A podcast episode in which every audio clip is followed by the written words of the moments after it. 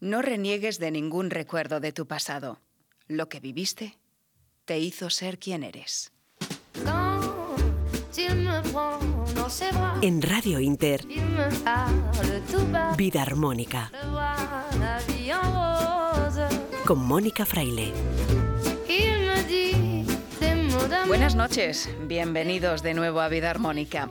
La frase que hemos elegido hoy es de Cecilia Curbelo. Ella es comunicadora, escritora y guionista y es uruguaya. Efectivamente, lo que somos es producto de lo que hemos vivido.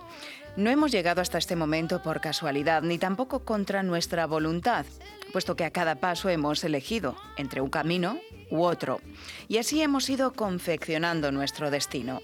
Somos los tejedores de nuestra propia existencia y tejemos lo que vivimos de acuerdo con un plan que forma parte de una gran red que va acontecimientos, experiencias y aprendizajes. Y en esa red todo está unido e interconectado. El pasado no tiene por qué determinar nuestro presente y tampoco nuestro futuro, pero lo va a hacer permanentemente si vivimos apegados o peleados con él. Por eso hoy te invitamos a echar la vista atrás para recapitular, valorar, reconciliarte con ese pasado que te ha traído precisamente hasta aquí y para aligerar, ¿por qué no, si es necesario, esa mochila que a veces pesa tanto y no nos permite avanzar.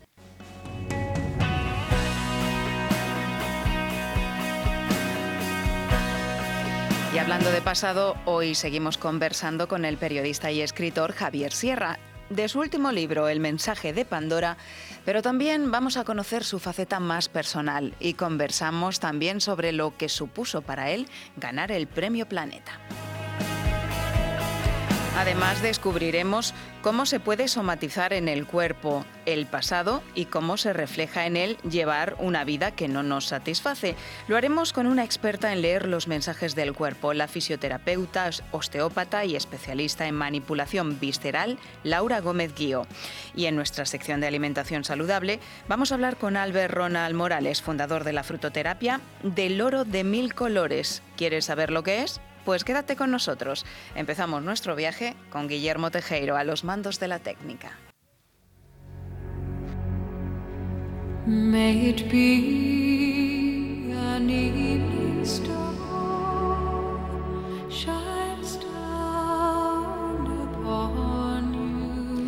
La semana pasada prometimos continuar la entrevista con Javier Sierra y eso es lo que vamos a hacer. Pero antes vamos a recordar cómo empezó. Cuando comenzó esta pandemia de coronavirus, muchos eh, tuvimos una necesidad imperiosa de compartir, de hacer lo que mejor eh, hemos aprendido a lo largo de los años. Y este fue el caso, sin duda, de nuestro invitado especial en Vida Armónica, de Javier Sierra, al que hoy estamos encantados de recibir en este programa. Javier, bienvenido. ¿Qué tal? Bien hallado. Eh, yo vi que teníamos una misión, los que nos dedicamos a la comunicación desde una trinchera u otra, y es contar no solamente nuevas historias, sino mejores historias. Eh, así que me puse manos a la obra con este libro, dejé todo lo que tenía encima de la mesa a un lado. Eh, me parecía que era más urgente eh, construir un texto, una novela, un, relato que nos ayudara a entender lo que nos estaba sucediendo, lo que todavía nos está sucediendo. Y la mejor manera de hacerlo, al menos desde mi punto de vista, era desde una actitud humilde, darnos cuenta de que esto que estamos atravesando ya ha sucedido cientos, si no miles de veces desde la noche de los tiempos hasta hoy, que siempre, y ese es el mensaje positivo, hemos vencido, incluso sin el concurso de la virología, ni de la medicina de vanguardia, em, ni de la ciencia tal y como la entendemos, pese a no tener esas herramientas que hoy nos ayudan, en otras épocas hemos vencido pandemias tan terribles o más que esta. yo quería un libro que fuera al origen, ¿no? En fin, a explorar las causas de este tipo de situaciones a lo largo de la historia y cómo nos han influido. Y en esa carta, porque al final es una carta, el mensaje de Pandora, entre una mujer madura y su sobrina que acaba de cumplir 18 años, y la mujer madura que guarda muchos secretos de la historia, termina eh, dándole instrucciones sobre cómo enfrentarse a estas situaciones. En esa, en esa carta eh, obviamente se dan eh, muchos avisos sobre cuál es el origen de todo esto. ¿no? Pues esa carta, que es el mensaje de Pandora, empieza así. Querida Aris, ha pasado una eternidad desde la última vez que te mandé una carta por correo postal. ¿La recuerdas? Te la hice llegar a Heraclión en uno de mis grandes sobres verdes y la llené de recortables con dibujos e historias de nuestros antepasados. Incluí también fotos sacadas de viejas revistas con figuritas de divinidades e incluso la pulsera de lágrimas de cristal que aún llevas puesta. Entonces eras muy pequeña.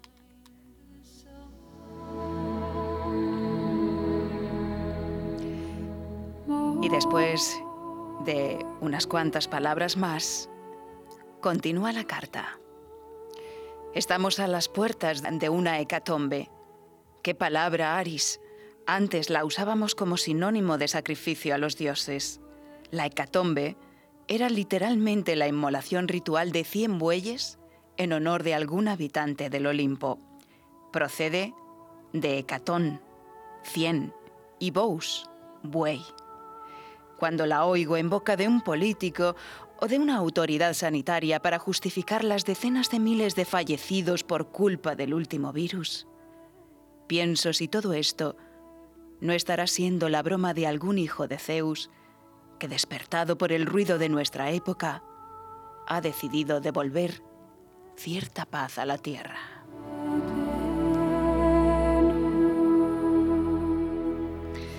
El dios griego Zeus es parte fundamental del mito de Pandora.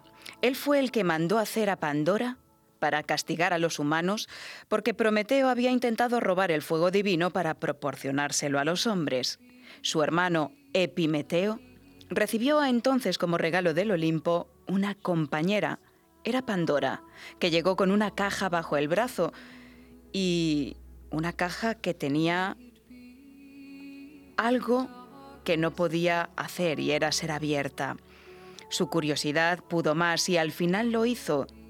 Abrió esa caja y de ella salieron todos los males, incluidas las enfermedades que como castigo Zeus había introducido en ella.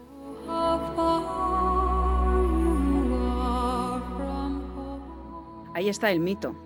Y ahí están los mitos, cómo funcionan. Puedes cambiar los nombres, los lugares, pero las historias coinciden y eso no es casualidad. Me quedo con una frase tuya, Javier, eh, que está en el mensaje de Pandora. Aceptad que en un universo tan vasto como el nuestro siempre hay uno o varios caminos alternativos para alcanzar las respuestas que anheláis. Dices en la portada del libro, siempre que cae un dogma, un nuevo mundo nace. Eh, hay que buscar respuestas, pero respuestas con una vista y una mente abierta. Sí, hay que ser flexibles. Yo creo que lo que nos enseñan eh, los grandes retos a los que nos enfrentamos como especie es que la flexibilidad es lo que garantiza nuestra supervivencia. Un junco demasiado rígido se troncha, se parte si le da el viento, ¿no? Pero si es flexible, se comba al ritmo del viento y ya se levantará cuando éste desaparezca. Yo creo que esa es la gran lección. Los dogmas, las ideas dogmáticas, las, las verdades supremas son las que eh, de alguna manera nos han llevado siempre a los supremos desastres. Eh, y, lo que yo propongo en el libro es que seamos, eh, en fin, gentes de talento, de talante abierto, porque, en fin, no conocemos de verdad el universo en el que habitamos. No nos damos cuenta porque somos muy antropocentristas, incluso diría, lo digo también en el libro, muy geocentristas, de que la Tierra no es nada en el conjunto del universo. Solo en nuestra Vía Láctea, en nuestra Vía Láctea, estamos hablando de miles de millones de mm, estrellas con sus miles de millones de planetas asociados que están a mucha distancia de nosotros, que tienen naturalezas probablemente similares a la nuestra y que no conocemos cómo se interactúan y cómo se comunican entre sí. Eso debería solamente, mirando a una noche estrellada, hacernos sentir eh, mucho más humildes. ¿Cuál es el problema?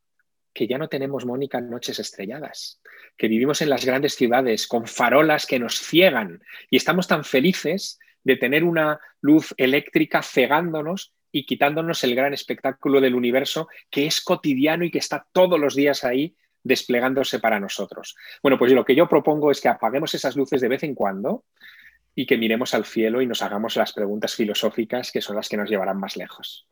Miremos al cielo y también dentro de nosotros, porque las respuestas muchas veces están en el interior, ¿no? Aunque busquemos fuera, siempre las encontramos dentro. Yo me quedo con esa frase también que está en el mensaje de Pandora. Después de la muerte siempre regresa la vida. Igual que Pandora, la del mito, abrió la caja de los males, eh, también llevaba consigo todos los dones que le concedieron los dioses. Esa es la dualidad del ser humano también es impresionante, pero somos capaces de lo mejor y de lo peor. Y en esta pandemia hemos sacado lo mejor también. Sí, sin duda. Y ha habido momentos verdaderamente impactantes, ¿no? Eh, ver respuesta social que hubo, por ejemplo, en el primer confinamiento eh, por parte eh, de mm, organizaciones privadas, de organizaciones públicas, de ciudadanos que eh, ayudaban y que iban a hacer la compra a su vecino mayor y le subían los alimentos que necesitaba y estaban pendientes. Eso, desde luego, está ahí. Pero también hay que analizarlo desde el punto de vista sociológico. La mm, catástrofe nos une, eh, se produce eso que se llama resiliencia colectiva, que nos hace tener eh, o sacar de nosotros ese instinto de comunidad eh, que nos obliga o nos empuja a actuar como un solo organismo para defendernos. El problema viene cuando la catástrofe remite y vuelve otra vez la naturaleza esencialmente egoísta del ser humano.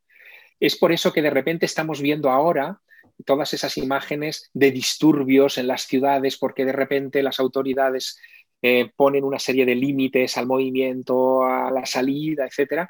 Esos disturbios también me sabe mal ser pájaro de mal agüero, pero lo dice la historia, no lo digo yo. Hmm. Eh, esos disturbios van a crecer, van a crecer, va a haber más, va a haber más. A medida que tengamos la sensación de controlar la catástrofe, que nos digan que la vacuna está más cerca, que eh, vamos a ir controlando mejor porque ya conocemos cómo funciona todo esto, va a haber una serie de ciudadanos que se van a desconectar de esa resiliencia colectiva, de esa mente de, de colmena de todos a una y van a mirar solo por lo suyo. Y ahí vamos a tener problemas. Vamos a tener que pasar por eso y vamos a tener que aprender de eso porque no hay otra. Es que esto ha pasado siempre. Mm, forma parte de, nuestra manera de ser como seres humanos. Y seguirá pasando. Em, la verdad es que leer el mensaje de Pandora también nos descubre a Javier Sierra y nos habla un poquito de tu historia, de tu relación con las cartas escritas, con tu padre que era cartero eh, y probablemente de ahí nace ¿no? tu amor por las palabras, por la escritura y por este género que desarrollas aquí una carta un poquito larga pero que se lee con, muchísimo gusto. ¿no?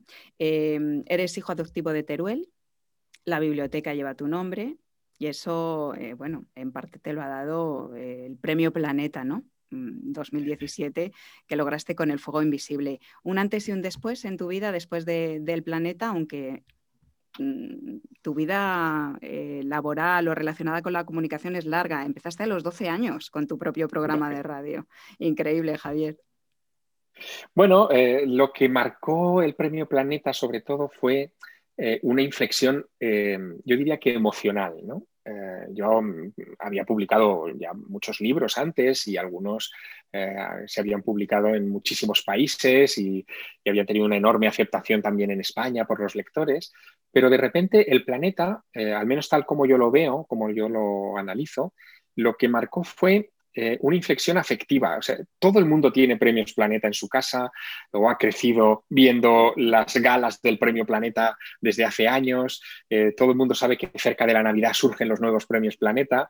Eh, y, a mí me pasó eso, ¿no? Cuando me dieron el premio Planeta, de repente mucha gente que, en fin, que a lo mejor no me saludaba, pues, pues se me acercaba para saludarme y para felicitarme efusivamente como si me hubieran dado el Nobel de Literatura. ¿no? Eh, fue muy bonito. Es muy importante. Eh, claro, es un premio importante, sin duda. Y en mi ciudad, en Teruel, pues claro, se vivió como, como un momento glorioso. Fíjate, te voy a contar una anécdota. Em, el premio me lo dan en octubre eh, por, por, circunstancias del premio y de la promoción y, y, en fin, de la agenda que, de repente te cae encima cuando recibes un galardón de estas características, yo no pude ir hasta diciembre a Teruel. Y cuando fui a Teruel, me pidieron que llevara el trofeo del Premio Planeta. Lo querían exhibir como si hubiera ganado la Champions en el ayuntamiento para que la ciudad pudiera pasar por allí a tocar el premio. ¿no? Eh, bueno, fue un símbolo, pero muy bonito. ¿no? De alguna manera, eh, mis, eh, en fin, mis paisanos quisieron sentirse parte de, de, esa distinción y desde luego parte son, he convivido con ellos muchos años, claro. Y además, eh, Javier, mm, tú no eres como cualquier otro escritor que es menos conocido, al que no le ponemos cara. Eh, te hemos visto en, muchos programas de televisión, te oímos en muchísimos programas de radio, eres como parte de la familia porque has entrado así en muchos hogares y también a través de tus otros libros. Y claro, es que cuando se logra algo así es, es, un, logro importante, porque seguro eh, que, tus otros premios, porque tienes muchos, también son importantes, pero el planeta es el planeta, ¿no? Y haces, haces eh, una revisión y un escrito, eh, hace poco has publicado un artículo en La Razón muy bonito, ¿no? que habla del origen del Premio Planeta y de cómo atesoran todos en el pueblo natal de José Manuel Lara, que, fue el creador del Premio Planeta. Entonces, se nota también que, pones un cariño y un amor excepcional en todo lo que haces. Así llega de otra eh, manera, ¿no?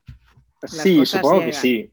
Supongo que sí, pero fíjate, em, ahora que hablábamos del coronavirus y de las pandemias y te explicaba que a mí me gustaba ir a los orígenes, pues con el Premio Planeta me ha pasado un poco lo, mismo. Yo, yo quería, quería conocer los orígenes. yo había leído ya muchos, a muchos autores del Premio Planeta, algunos eh, son grandes amigos desde hace muchos años, eh, pero detrás de todo eso eh, no dejaba de haber la iniciativa de un editor que en el año 1952 eh, puso 40.000 pesetas sobre la mesa, que era mucho dinero en aquella época, em, para eh, dárselas a un novelista. Eh, eso no había sucedido nunca, y menos en esa España de la posguerra tan dura para, los creadores como, como, la que tuvimos en este país. Y de repente José Manuel Lara Hernández, un, chico de, del Pedroso, ¿no? un pueblecito a 30 kilómetros de Sevilla, que había comprado una editorial por 200.000 pesetas y la había reformado de arriba abajo, pone todos sus beneficios al servicio de una sola novela. Es la primera novela que él publica de autor español. Hasta ese momento todo lo que habían publicado eran traducciones, porque era más cómodo. Ya comprabas un libro revisado, editado, supervisado, con una portada que a veces ya te daban desde el extranjero, que no tienes que crearlo tú de cero. Y él rompe con eso, mm, crea el Premio Planeta y desde 1952 hasta hoy se ha fallado 69 veces eh, y bueno, hay, hay, una constelación allí de, autores que han sido importantísimos en la historia de la literatura española, ¿no? Por lo tanto, bueno, formar parte de eso eh, es muy bonito, evidentemente. ¿no? ¿En qué estás trabajando ahora? Porque siempre tienes mm, varios, mm, varios eh, puentes o, líneas abiertas, ¿no? Porque no solo escribes eh, literatura, sino que también, por ejemplo, diriges series como la de Otros Mundos que se ha emitido en Cero, en el canal Cero de Movistar. Y pues anteriormente otras, la de Telemadrid también, al otro lado de la realidad. Exacto, sí, sí. Pues mira, estoy haciendo planes para construir la tercera temporada de, Otros Mundos, eh, que es una serie muy particular porque em, digamos que reconstruye fragmentos de mi vida, ¿no? de, ese niño de Teruel que empieza a hacerse grandes preguntas cuando es pequeño y nadie se las responde y de mayor, poco a poco, según va siendo adolescente, esa inquietud le lleva a hacer cosas muy insólitas. Eh, estoy haciendo, digamos, los esquemas de esta tercera temporada que me gustaría poder rodar, si es posible, en este año tan raro de la pandemia o a principios de 2021. Y mm, también estoy preparando, recuperando todas esas notas que tenía antes del mensaje de Pandora, eh, que tienen que ver con el mundo del arte, eh, para escribir un nuevo libro vinculado con misterios del arte, que es algo que me fascina. Como eh, en determinados momentos de la historia, donde había pocos lectores, muy pocos, lo que se hacía para transmitir información era pintar, pintar con claves que eran leídas, eh, claves que hemos olvidado. Hemos, nos hemos alfabetizado, pero nos hemos vuelto unos ignorantes en la interpretación de claves simbólicas. Y lo que yo estoy haciendo es recuperarlas en clave de novela y, dárselas al lector contemporáneo para que no solamente descubra las propuestas que le hago en mi novela, sino que ya se quede con ellas y las emplee siempre. Así aprendemos a descifrar misterios que están ahí, que siguen ahí, en muchos cuadros y en muchas obras también de la literatura y, del arte. Y ahí lo dejamos. Quien quiera leerlo ya sabe el mensaje de Pandora. Son alas para volar. Así me lo pusiste en una dedicatoria de tus libros. Yo te conocí en la presentación del libro de Javier Urra. Nostalgia del más allá. Eso, nostalgia de más allá. Pues eso, las palabras son alas para volar y para encontrar también respuestas a muchas preguntas que nos hacemos. Ha sido un verdadero placer contar contigo aquí en, Vida Armónica y mucha suerte en todos los, en todos los proyectos que, que tienes en marcha y bueno, seguiremos hablando en otras ocasiones. Siempre es un placer. Aprendemos mucho contigo. Gracias, Javier. Gracias, Mónica. Como todo es cíclico, sabes que nos volveremos a encontrar en el camino porque el camino es circular y eso también es muy hermoso.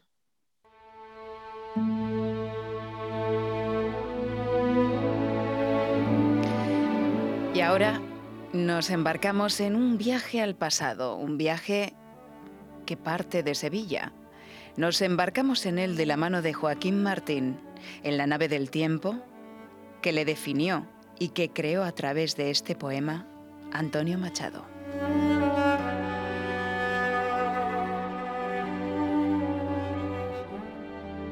Mi infancia son recuerdos de un patio de Sevilla y un huerto claro donde madura el limonero. Mi juventud, 20 años en tierras de Castilla mi historia, algunos casos que recordar no quiero. Ni un seductor mañara ni un bradomín he sido. Ya conocéis mi torpe aliño indumentario, mas recibí la flecha que me asignó Cupido, y amé cuanto ellas puedan tener de hospitalario. Hay en mis venas gotas de sangre jacobina, pero mi verso brota de manantial sereno. Y más que un hombre al uso que sabe su doctrina, soy, en el buen sentido de la palabra, bueno. Adoro la hermosura y en la moderna estética corté las viejas rosas del huerto de Ronsard. Mas no amo los afeites de la actual cosmética, ni soy un ave de esas del nuevo gaitrinar.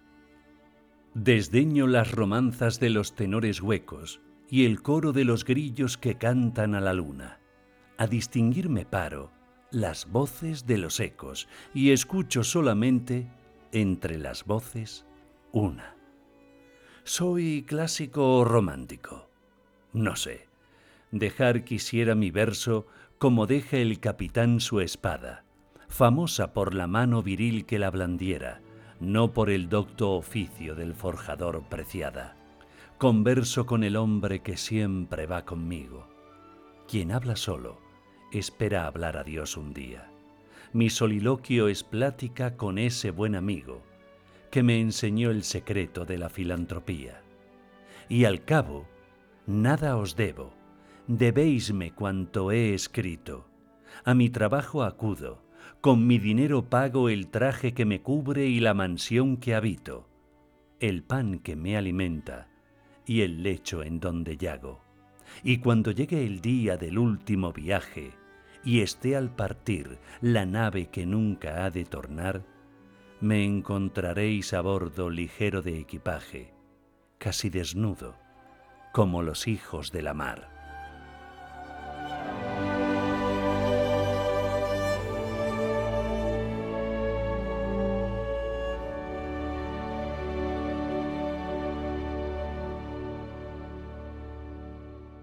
¿Estás escuchando? Vida Armónica con Mónica Fraile.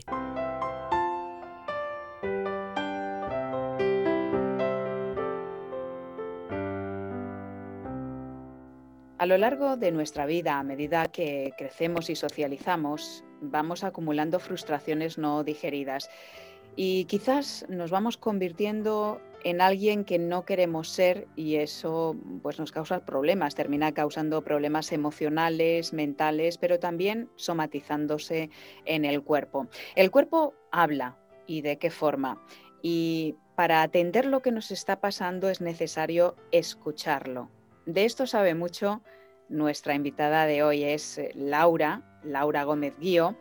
Por su formación y experiencia, ella tiene manos expertas y sabe detectar qué órgano o qué parte del cuerpo está precisamente afectada. Puede ser que nos duela un hombro y a lo mejor es el intestino lo que tenemos mal. Y ella se ha formado durante muchos años para aprender a detectar precisamente esto.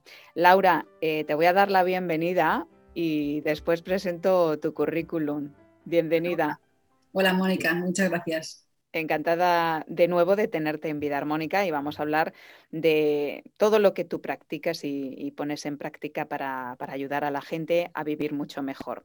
Tú eres fisioterapeuta y también osteópata, pero has desarrollado durante los años una técnica que se llama técnica de manipulación visceral que fue desarrollada por otro, osteópata que es Jean-Pierre Barral. Y es una técnica que afina mucho y que va buscando a través del cuerpo dónde está realmente el problema. Es decir, cuando vamos a visitar a Laura, no nos va a crujir, como habitualmente estamos acostumbrados a que lo hagan fisioterapeutas u osteópatas, sino que ella va a detectar dónde está realmente el problema. Por eso está especializada en manipulación visceral, eh, neural, eh, terapia cráneo-sacral, miofascial, liberación somatoemocional y somatic experiencing. Es decir, tú sabes, eh, has estudiado eh, las señales, cómo somatizamos en el cuerpo, pero también emociones. Y entonces cuando llega un paciente haces una radiografía completísima y sobre todo vas a la escucha, vas a escuchar al, cuerpo lo que te dice, ¿no? y habitualmente somatizamos mucho. Sí, realmente lo que ocurre es que, bueno, em, por una parte hay una formación de base que te explica, como un poco todos conocemos, quizá más cotidianamente, que vas al fisioterapeuta, y tiene una serie de relaciones, como tú decías, de que quizá el hombro está relacionado con el intestino y cosas así, que ya de por sí a veces suena un poco raro, ¿no? Pero luego cada uno somos diferentes y ahí entra realmente la importancia del trabajo de la escucha. Y es que a lo mejor uno tiene un problema de intestino y lo somatiza en el hombro, y otro lo somatiza en la pierna, y otro lo somatiza en la espalda, entonces, aquí es donde realmente está la importancia de la escucha que ha desarrollado Jean-Pierre Barral. Y es que, aunque hay ciertas relaciones que de por sí son frecuentes en muchos casos, hay otras tantas que uno nunca imaginaría que tengan relación en sí. Entonces, ¿qué es lo que hacemos nosotros con la manipulación visceral? Mediante la mano, que la tenemos adiestrada para poder sentir, porque de hecho en la mano es donde tenemos una de las partes más sensibles de nuestro cuerpo para poder detectar diferencias de texturas, diferencias de cualquier tipo, ¿no? Y cuando la tienes entrenada, te da mucha más información de lo que uno jamás pensaría.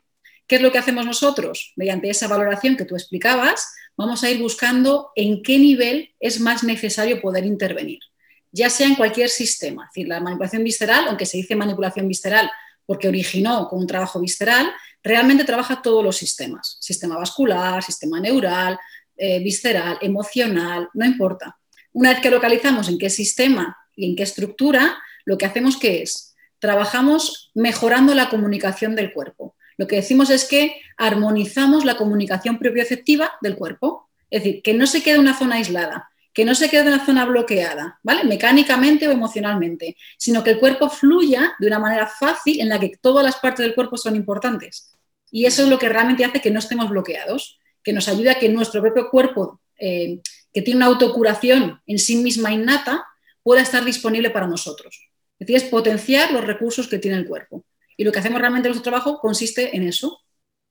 Eh, hablábamos de somatizar y yo en la entrada eh, apuntaba que a medida que crecemos vamos acumulando bloqueos, eh, vamos acumulando quizá creencias también limitantes, vamos desarrollando frustraciones y en general hay muchos adultos, y tú lo ves esto en consulta habitualmente, que no están satisfechos con su vida, que querrían hacer otra cosa y empiezan a somatizar y a desarrollar problemas en, el cuerpo. ¿Dónde se pueden expresar este tipo de frustraciones, de conflictos o de bloqueos? Bien, lo que ocurre aquí es que hay gente que ya te llega y de primera mano enseguida ves fácilmente que esto está ocurriendo. ¿no? Hay gente que ya te está diciendo que no está bien, que tiene alguna dificultad. Yo lo que pregunto además no es solo dónde te duele, sino cómo estás, cómo es tu vida. hay muchas cosas que son muy importantes a la hora de trabajar. Y es que hay que tener en cuenta que la parte física, la parte emocional y la parte comportamental forman parte de una misma unidad. Y cuando alguien tiene un problema físico, hay una emoción que está asociada o hay un problema emocional y al mismo tiempo hay un, comportamiento también que está alterado. Salto a la mínima, estoy irascible, me enfado por todo, no duermo bien. Entonces, todo eso es una parte de lo mismo. Entonces, no es quedarnos solo con una de las partes, sino es poder abordar las tres al mismo tiempo para ver realmente dónde está la cuestión. Hay gente que ya te lo cuenta cuando llega y hay otros que aparentemente dicen estoy bien y a mí me parece estupendo, pero en cuanto toco con la mano ya puedo ver realmente lo que está ocurriendo dentro. Hay veces que hay gente que lo sabe y no te lo quiere mostrar y hay otros que ni siquiera son conscientes realmente de que en el fondo de su dolor físico hay, como decías tú, una frustración, una serie de creencias o una incoherencia en el sistema. ¿Qué es una incoherencia? Yo quiero una cosa, pero hago otra cosa. O yo tengo un trabajo que no me gusta, pero bueno, me conformo con ello. O estoy en una relación de pareja que no me hace feliz. O estoy bloqueado en ciertos ámbitos de mi vida. Cuando el sistema no tiene coherencia, es cuando empieza la somatización. Hay algo que no estoy haciendo realmente con mi interior, con lo que realmente me hace feliz, con lo que me hace estar bien. ¿Y eso qué ocurre? Que el cuerpo se queja. Entonces, como que llama a la puerta, ¿vale? De diferentes formas, físico, emocional y comportamental, y te está expresando que hay una necesidad que no está siendo satisfecha. O sea, en el fondo la somatización es una ayuda. O sea, deberíamos dar gracias a que ese sistema funciona y que nos está dando información para hacer algo en relación a lo que nos está ocurriendo interiormente. ¿no? hay que dar gracias al cuerpo de que nos hable y hay que escucharlo. Entonces, eso es la somatización, la necesidad que tiene el cuerpo de que no puede sostener algo que no le está haciendo bien y antes de enfermar, ¿qué hace? Pide ayuda. Entonces, si le escuchamos, evitamos una patología o una enfermedad mayor. Si no le escuchamos y no hacemos algo en esa línea, vienen luego las patologías, las enfermedades y cosas un poquito que, bueno, que nadie nos gusta tanto, ¿no? Y las cosas crónicas. ¿Mm? Las cosas crónicas también. Eh, sí, patologías crónicas porque es, un continuo, es decir, el cuerpo no es capaz de resolver eso, porque es demasiado o porque vamos en una línea que no va acorde con, nuestro, con nuestra necesidad o nuestros intereses. ¿no? Y algún ejemplo que nos puedas dar de qué órganos, por ejemplo, se pueden resentir o qué sistemas pueden resentirse si mantenemos eso eh, en el tiempo. Cada vez irá a más, dolores, en fin, mal funcionamiento. Hay una cosa, es decir, lo que hemos dicho al principio, todas las opciones son posibles y por eso es importante el ir a un profesional que tenga un buen conocimiento para poder encontrar dónde está realmente lo más importante en esa persona. ¿no? O sea, las recetas nos sirven porque cada uno somos diferentes, pero hay una cosa muy importante que viene acorde con los tiempos que estamos viviendo ahora mismo y es que hay que entender que el cuerpo tiene unos recursos limitados limitados para hacer tus funciones básicas, tu digestión, tu descanso, el metabolismo interno, nuestro reequilibrio continuo que estamos haciendo, la regeneración del tejido. Entonces, esos recursos diarios se utilizan en mayor parte para todas esas funciones que aunque no las veamos, ocurren continuamente y todos sabemos. Ahora bien, cuando tenemos una amenaza exterior, externa, como tenemos ahora, ¿vale? un virus, una situación de incertidumbre, etcétera, etcétera, esa amenaza externa consume muchos recursos propios. Entonces, esos recursos diarios se están utilizando simplemente en estar alerta, hipervigilante, en, estar como eh, viendo a ver de qué forma podemos sobrevivir. De modo tal que no tenemos recursos internos disponibles para hacer esas funciones. Si esto ocurre un día, ocurre en dos, ocurre en tres, el cuerpo está hecho para adaptarse a eso. Pero ¿qué ocurre cuando duran tantos meses? Cuando pasa durante tanto tiempo. ¿Qué pasa? Que el cuerpo no es capaz de hacer sus funciones propias y empieza ¿qué? No solo a somatizar, sino a dar problemas de todo tipo. Entonces, cuando el sistema nervioso, como ejemplo, no está bien, como ocurre ahora en esta época, que no encuentro a nadie que tenga el sistema nervioso bien en estos momentos, es imposible. Cuando el sistema nervioso no está bien, hay una función que se altera mucho, que es la función digestiva. Toda la función digestiva se va a ver alterada porque no está funcionando correctamente. Entonces, podemos tener problemas digestivos como conocemos todos, de malestar de estómago, de que no voy al baño, de que tengo gases, etcétera, etcétera, o que esa función digestiva esté tirando de mi espalda y me duele la lumbar. Y yo pienso que es porque no me siento bien o es porque no hago ejercicio, que también es importante, y sin embargo lo que está ocurriendo es que el intestino no funciona bien porque el sistema nervioso no está bien y eso tira de mi zona lumbar y me duele. O los miedos que tenemos ahora. Suelen ir mucho a la zona de los riñones. Entonces se encogen, es como que estamos encogidos por dentro y ese encogimiento nos aprieta y nos pierde la movilidad de la zona lumbar. O sea, todo es posible, pero ahora lo que está muy al día es ese sistema nervioso alterado que puede dar la cara por cualquier lugar, pero que sobre todo afecta mucho al descanso y a la función, la función digestiva.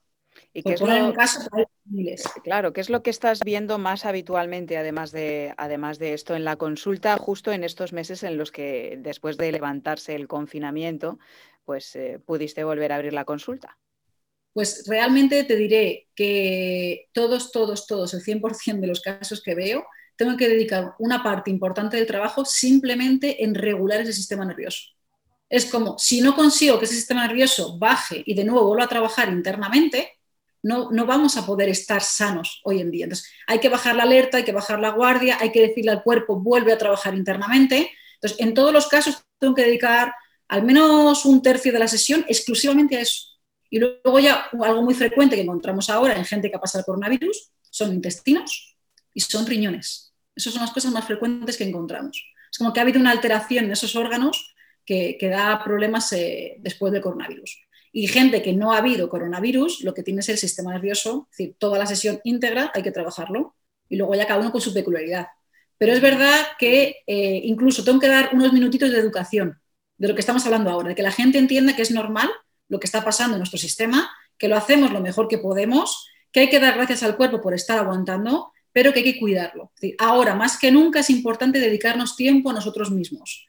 Comer bien, descansar, ser felices. Dentro de las cosas que podemos hacer, intentar hacerlas, todas aquellas. Algunas no pueden ser, pero hay otras muchas que sí.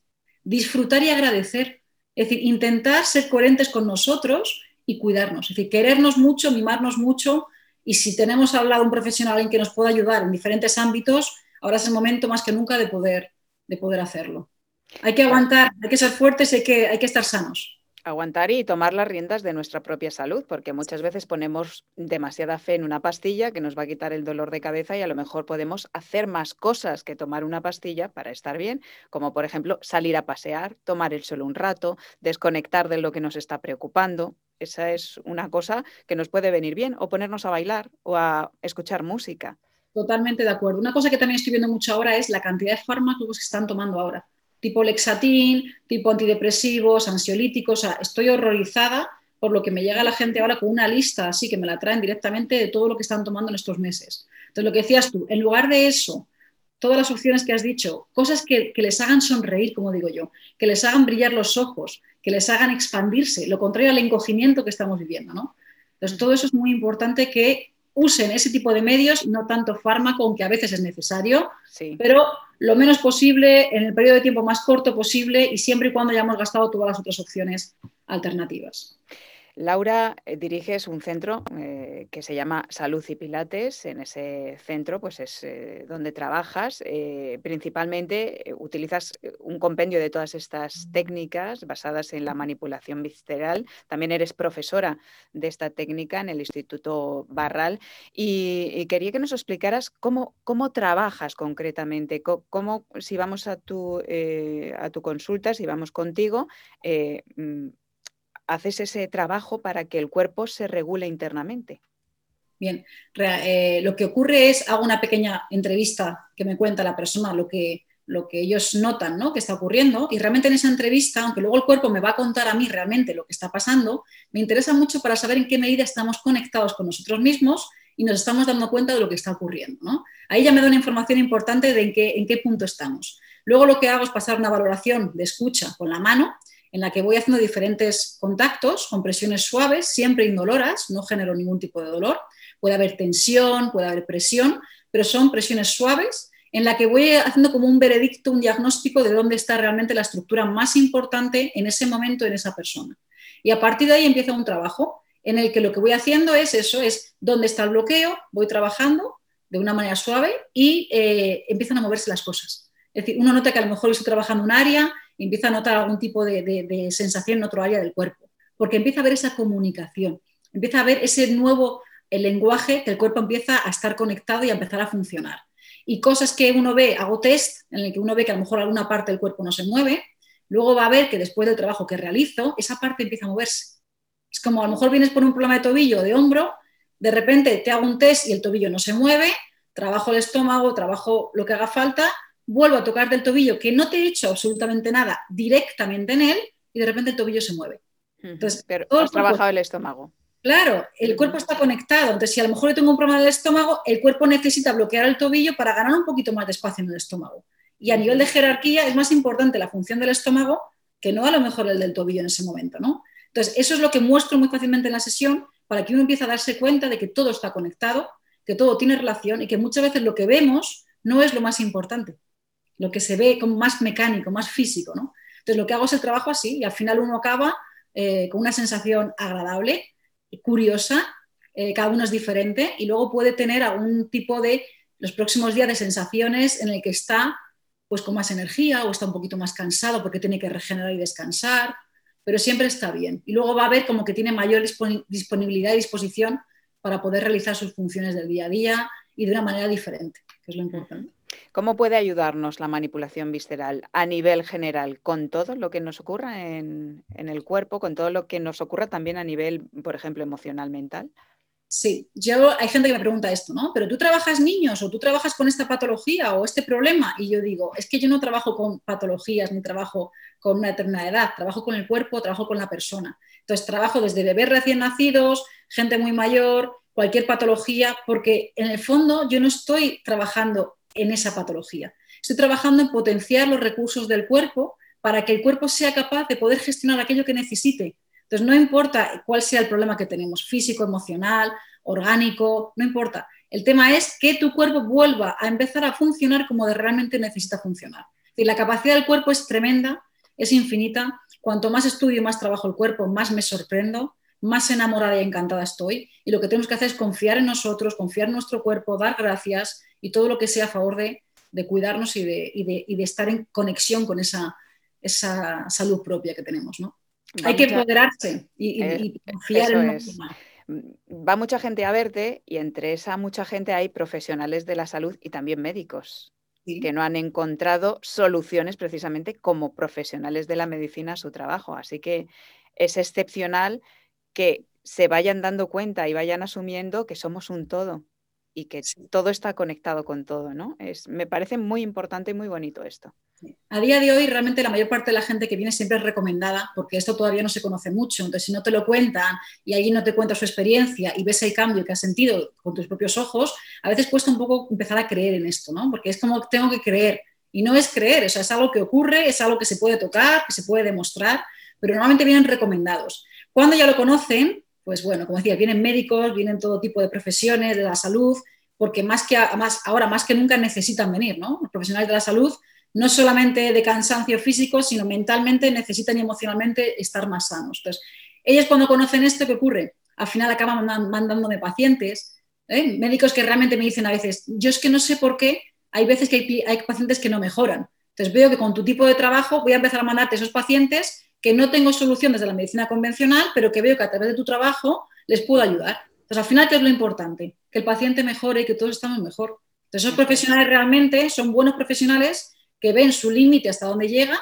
que son buenísimos para mil, mil cosas y para cirugías y demás, pero hay otro tipo de cosas que a veces pues requieren de otro tipo de trabajo diferente, ¿no? Se escapa, hay cicatrices eh, que están dentro del cuerpo, que no se ven, pero que a lo mejor empiezan a, movilizarse, porque las cicatrices lo que tienen es que se quedan rígidas y cuando no se mueven, pues vamos a hacer como una metáfora de lo que puede ocurrir dentro del cuerpo, cuando tú empiezas a, movilizar y la cosa eh, funciona y va regenerándose lo que tiene que regenerarse, pues ahí se produce la mejora y en muchos casos la solución de, del problema de salud que tengamos.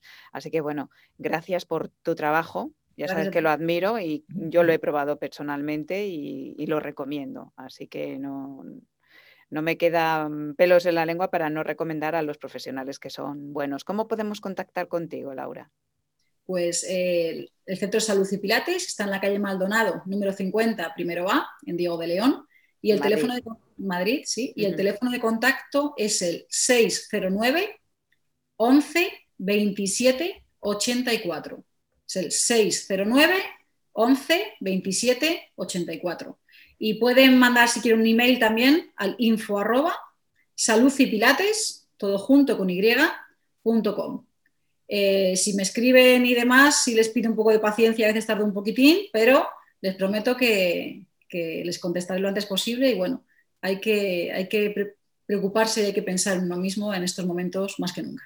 Nos quedamos con ese mensaje de empoderarnos con nuestra propia salud y hacer todo lo posible para prevenir y para, estar bien, para no llegar a situaciones límite.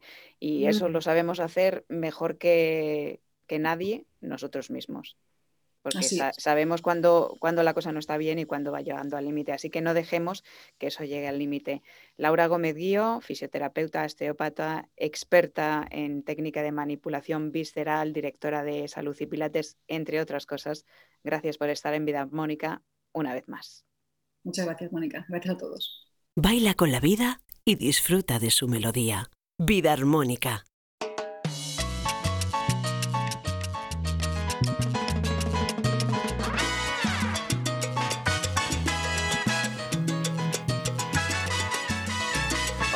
nuestra sección de alimentación consciente y saludable vamos a hablar del oro de mil colores que tenemos a nuestro alcance y que muchas veces no valoramos como se merece. Sí, sí, oro, porque eso son las frutas, oro. Es así como las ha bautizado y además tiene un libro que se titula precisamente así, Albert Ronald Morales. Ya saben que es el padre, el fundador de la frutoterapia. Hoy hablamos con él de frutas, de muchas cosas, por ejemplo, cuáles tomar, cuándo tomarlas y más asuntos relacionados con lo que creemos que sabemos, pero quizá no hemos integrado tan bien. Albert, bienvenido y buenas noches. Buenas noches, mi querida Mónica. Un saludo muy cordial para ti, para el equipo que te acompaña y para todos los oyentes que ahora nos escuchan. Sí, antes de, entrar en, harina, eh, como el programa, en el programa estamos hablando de echar la vista atrás, de valorar el pasado. Eh, yo creo que mm, el tema de las frutas, en general de la alimentación, relacionadas con el gusto, eh, tienen una potencia excepcional para mm, llevarnos a épocas pasadas, ¿no? Es como un viaje al pasado cuando probamos un, sabor, cuando olemos un aroma, por ejemplo, que puede venir perfectamente de una recogida de frutas o de higos o de cómo huelen las higueras, por ejemplo cuando, cuando están con los higos ¿no? en flor. Y quería preguntarte, ¿cuál es la fruta o las frutas que están asociadas, por ejemplo, a tu infancia? Bueno, sí, las frutas eh, quizás es de los alimentos que a través del olor y del color eh, están muy asociadas a, a, momentos de la vida de cada, de, cada, de cada generación y de cada cultura en el planeta. Por ejemplo, yo de, de, mi infancia las dos frutas que más me acuerdo porque eh, fue las que más comía era el, el banano o plátano y, y, la otra era la guayaba. Sí. Porque, porque casi que todos los días la consumía y, y usualmente cuando pasaba por los sitios donde, donde habían árboles de guayaba y estaban maduras, daban un olor y, uno se lanzaba como un poseso a cogerlas, ¿no? Así es que mi, mi infancia fue eh, alrededor de la guayaba y del plátano y, y del mango, porque las calles de, de, Bucaramanga estaban sembradas las medianas de estas dos, de estas tres frutas, mango, guayaba y, plátano. Wow, todo un vergel allí en Colombia, Albert. Pues yo aquí no era imposible. Yo en mi infancia ni había mango ni había guayaba aquí en Madrid, pero lo que sí había era plátano. Y yo asocio el sabor del plátano, ¿sabes con qué? con la papilla que le hacían a mis hermanos pequeños y que yo me ponía a ver si me caía algo, porque eh, utilizaban plátano, mi madre utilizaba plátano, entre otras cosas, en esa papilla y una galletita María. Entonces, eh, eh, la, mezcla del plátano con la, galleta es un sabor que, que, para mí es muy rico, ¿no? Aunque tengo que decir que no, que no repito esa papilla, no estaría mal retomar algunos hábitos de cuando éramos pequeños. Bueno, dicho esto, sí, sí, Albert. Que, hay, una, hay una cosa que me, me, me, llama mucho la atención de, de, lo que yo hacía cuando joven. Cuando nosotros éramos jóvenes y salíamos a, hacer rutas, a caminar los sábados y domingos, pues fíjate que la, la, la lonchera que nosotros llevábamos era de plátanos bien maduros y queso. Y esa era nuestra comida de todo el día, plátano y queso. Por eso me acuerdo tanto de esto, porque no, no llevábamos ni, cosas enlatadas, ni llevábamos comida hecha, sino era plátanos que conseguíamos en, en por la orilla de los caminos y llevábamos un, un kilo de queso para comer con los plátanos. Y nos sentábamos a comer plátanos recién cogidos y maduros con queso. Y mira que cómo caminábamos, cómo eh, hacíamos deporte. Y, y, y, cuando llegamos a la casa, veníamos oliendo a monte y a plátano, fíjate. Sí, porque además eh, el plátano pues tiene un, un, aroma muy especial. ¿Sabes lo que no me gusta a mí? ¿Cómo no me gusta el plátano, Albert? Cuando está excesivamente maduro. Mira que me cuesta ¿eh? comerme el plátano excesivamente maduro. Hay un truco cuando, si es que, bueno, si es que tienen opción a, tener, por ejemplo, Thermomix para luego hacer helados, congelar esa fruta en casa y guardarla para hacer helados es una buena opción, porque es verdad que los plátanos se maduran muy rápidamente y luego maduros pues no son igual, ¿verdad? Pues fíjate que a mí me ocurre lo contrario. A mí el plátano bien maduro es cuando más me gusta. Mm cuando tiene esas pinticas negras que tiene mejor sabor, mejor aroma. Y te invito a que algún día lo tomes con un queso fresco y vas a ver esa, ese maridaje, lo rico que es. Sí, con pintitas sí, pero digo ya cuando está eh, la, la, cáscara prácticamente negra, que ya está muy maduro el plátano. Es, es cuando más sabroso y que y te cuento que con el queso este fresco, yo no sé, pero a mí cada vez que, me, que encuentro un plátano bien maduro, que está todo negrito, sí y que uno abre la piel y casi que se deshacen las manos. Con un buen queso eh, fresquito, para mí es un manjar. Lo probaré. Te voy a tener que llevar los plátanos que me sobren, Albert. los recibiremos con el mayor cariño. bueno, vamos a entrar en materia. Si se nos queda en el tintero no pasa nada porque dedicaremos más secciones a, este tema tan maravilloso. A ver, eh, esta, mm, seguramente que si esta pregunta la, preguntamos a los oyentes, se la saben, pero vamos a, volver a recordarla. ¿Cuántas piezas de fruta tenemos que tomar al día, Albert? Bueno, eh, hubo una época que, la, ONS hablaba de, de, cinco piezas, pero eso se ha cambiado hace unos cuatro años y ahora se habla de como mínimo hay que consumir 400 gramos de frutas diariamente para hacer una verdadera, una verdadero uso de, las frutas y, además para que la dieta sea balanceada y tenga eh, la cantidad de frutas respectivas que se han estudiado en todo el mundo. Son 400 gramos, o sea, ya no hablamos de piezas, sino hablamos de gramos. De gramos de frutas y de verduras también, frutas y verduras, solo frutas. solo frutas. Las verduras eh, en este mismo estudio y en esa misma eh, circular que mm, eh, pasó Naciones Unidas hace unos cuatro años, hablaba también de que las verduras deberíamos consumir entre 200 y 300 gramos de verduras diarias que podíamos consumir para hacer una dieta verdaderamente saludable. Pues seguramente que muchos suspendemos en esto de las 400, que no llegamos a los 400 gramos de frutas. Vale, primera pregunta contestada. Esta es una cuestión que está eh, en boga desde hace muchos años. Yo hace muchos años, Albert, dejé de tomar la fruta después de las comidas y la tomo o bien media hora antes o bien aparte. ¿Estoy haciendo bien o no? ¿Es mejor dejar la fruta separada de las comidas, porque aquí la costumbre es tomar la fruta después de comer. Pues fíjate que hay un estudio que lo han hecho en Estados Unidos, creo que fue la Universidad de Illinois, y, allí se habla que el, el, problema más serio, tú sabes que Estados Unidos, y los oyentes también lo saben, que el problema de la obesidad es un problema muy serio en Estados Unidos. Pues uno de los problemas que encontraron eh, que se estaba haciendo mal en la alimentación era consumir las frutas de postre, porque los azúcares de las frutas, la fructuosa, eh, tomada eh, después de, una suculenta comida, un suculento cena, pues lo que producía era un, aumento impresionante a nivel de la obesidad. Eh, el estudio lo hicieron con unas 250 mil personas y los pusieron a no tomar como postre las frutas, simplemente uno a media hora, como tú bien lo estás haciendo, tomar la fruta como un aperitivo, como para abrir eh, boca y para abrir apetito.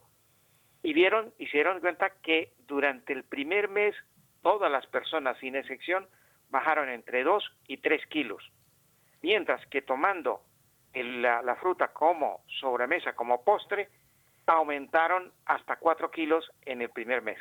Vaya, eh, pues ahí está el estudio. El estudio es el estudio y es eh, una gran diferencia. De 2 a 3 kilos si apartamos la fruta de las comidas, si no la tomamos después de comer, y eso es algo muy, muy importante. Además tendremos, al ver mejores digestiones. Claro, claro, lo que, lo que, lo que el estudio dice aquí es que la microbiota de nuestro organismo, eh, todos los alimentos que entran a nuestro organismo tienen que pasar por un proceso de fermentación natural para poderse metabolizar.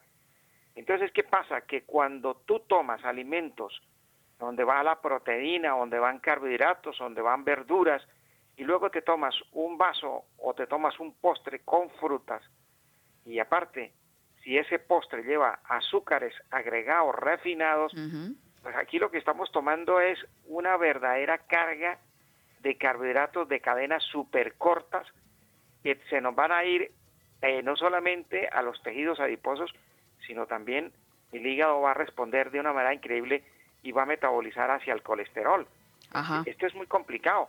Y además, este estudio también revela que esta mezcla que se hace inveteradamente es la que produce la grasa abdominal que es la más peligrosa, es decir, la que se nos eh, mete entre, entre eh, el estómago y la tripa y, los michelines. Esos son los kilos que son más peligrosos según los estudios que se han hecho en Estados Unidos.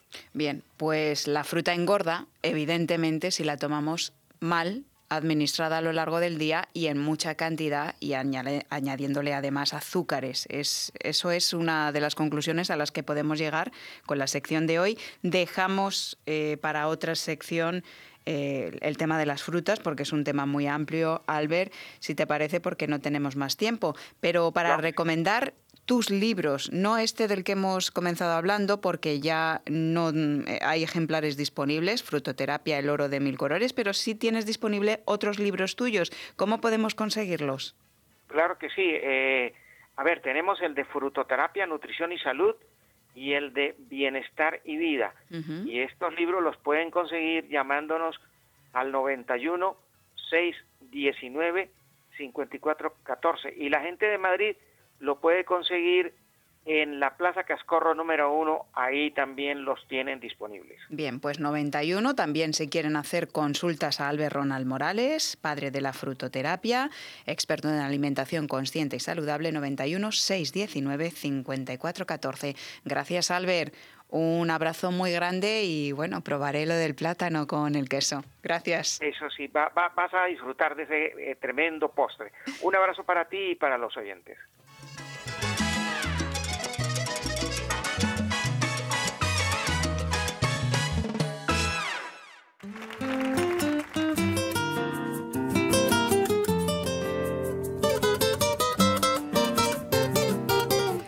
Formamos parte de una gran red y lo pasado puede ser terreno abonado fértil y una base sólida sobre la que seguir construyendo.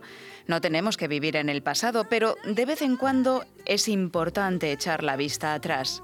Es necesario recapitular para reconciliarte con lo que aún te duele, con lo que tienes que perdonar todavía y con lo que tienes que dejar ir.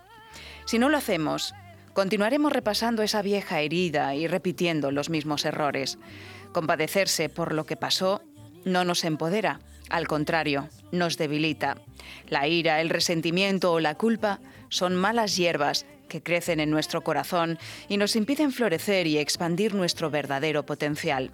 Nos impiden ver con perspectiva y valorar en su justa dimensión todo lo bueno que hubo y hay en nuestra vida, todo lo positivo que puede brotar incluso de las malas o dolorosas experiencias si las utilizamos para transformarnos y para evolucionar. Como dice Harold Pinter, el pasado es lo que recuerdas, lo que imaginas recordar, lo que te convences en recordar o lo que pretendes recordar.